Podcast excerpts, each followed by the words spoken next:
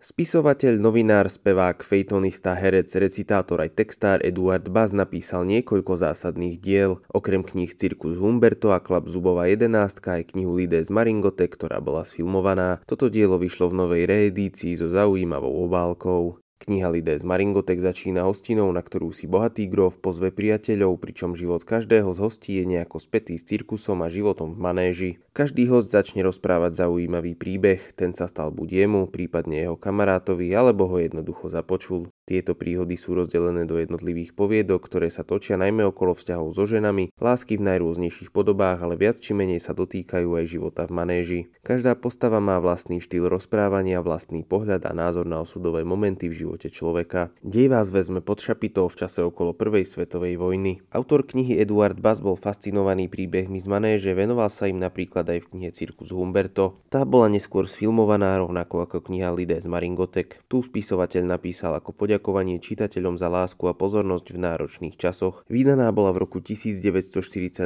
v tiesnivej okupačnej atmosfére, keď bol spisovateľ zbavený miesta šéf-redaktora v Lidových novinách. Nahliadnúť do života cirkusantov môžete v knihe Lidé z Maringoteg od Eduarda Basa. Práve teraz si ju viete objednať v knihkupectvách.